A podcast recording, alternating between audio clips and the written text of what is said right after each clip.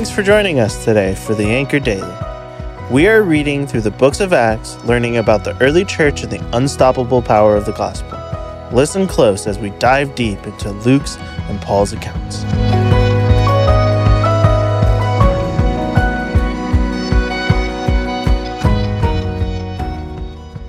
Greetings, friends. This is Andy Gilbertson from Bethel Prosser. I'm tasked with bringing out some truths from 2 Corinthians chapters 4 through 6.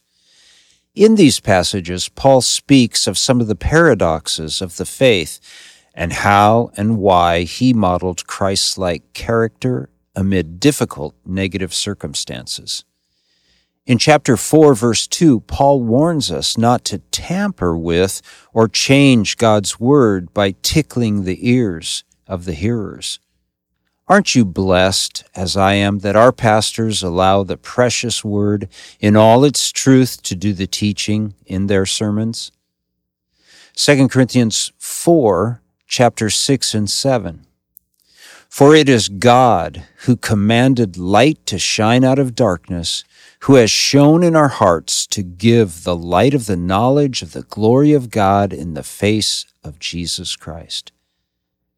But we have this treasure in earthen vessels, that the excellence of the power may be of God and not of us. Even Paul knew his weakness, and more importantly, the surpassing power of God in him through the Holy Spirit. Beginning in chapter 4, verse 8, Paul shows us some of these paradoxes I mentioned earlier. What is it like to live as a believer in this current evil age? Paul spoke to this 2,000 years ago. He was afflicted in every way, but not crushed, perplexed, but not driven to despair, persecuted, but not forsaken, struck down, but not destroyed. Why was he not destroyed?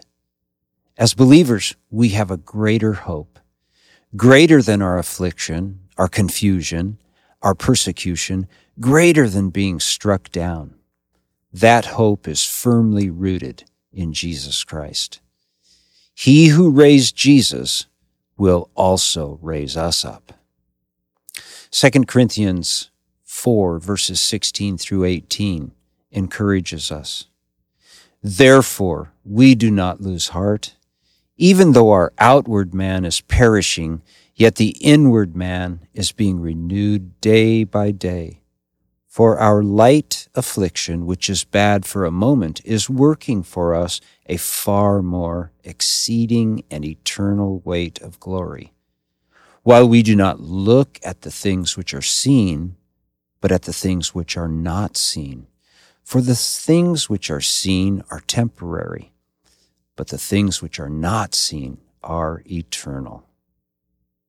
In chapter 5, verse 14, he states that the love of Christ controls us because we have concluded that Jesus died for all that we might live for him.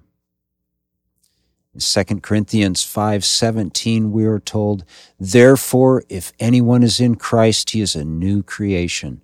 Old things have passed away. Behold, all things have become new. What a precious promise that is for us. We are reconciled through Christ Jesus to God, and now we serve him as an ambassador in the ministry of reconciliation. This reconciliation means God not only put our sin on Christ, he put Christ's righteousness on us.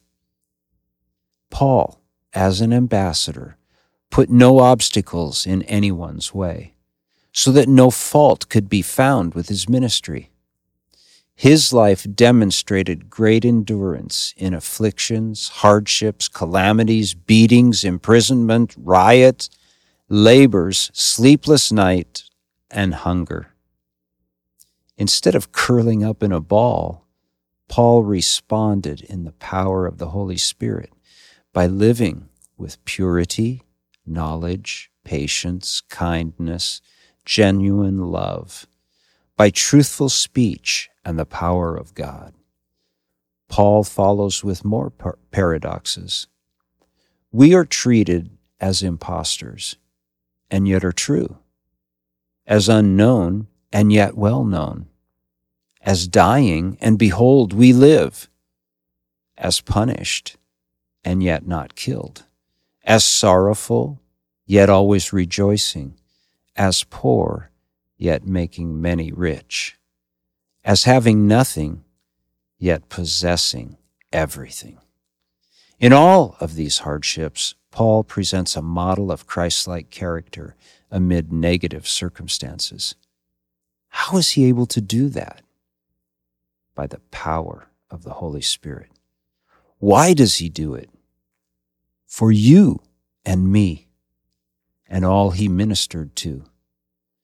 Do we have that same calling as an ambassador for Christ's reconciliation to a hurting world that needs him? My answer is yes, by the grace of God and the power of the Holy Spirit. Will you join me in prayer?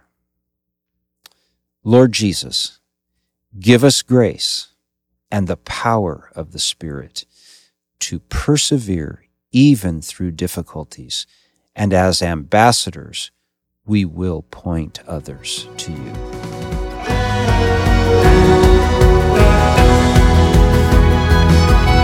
Thanks for joining us today.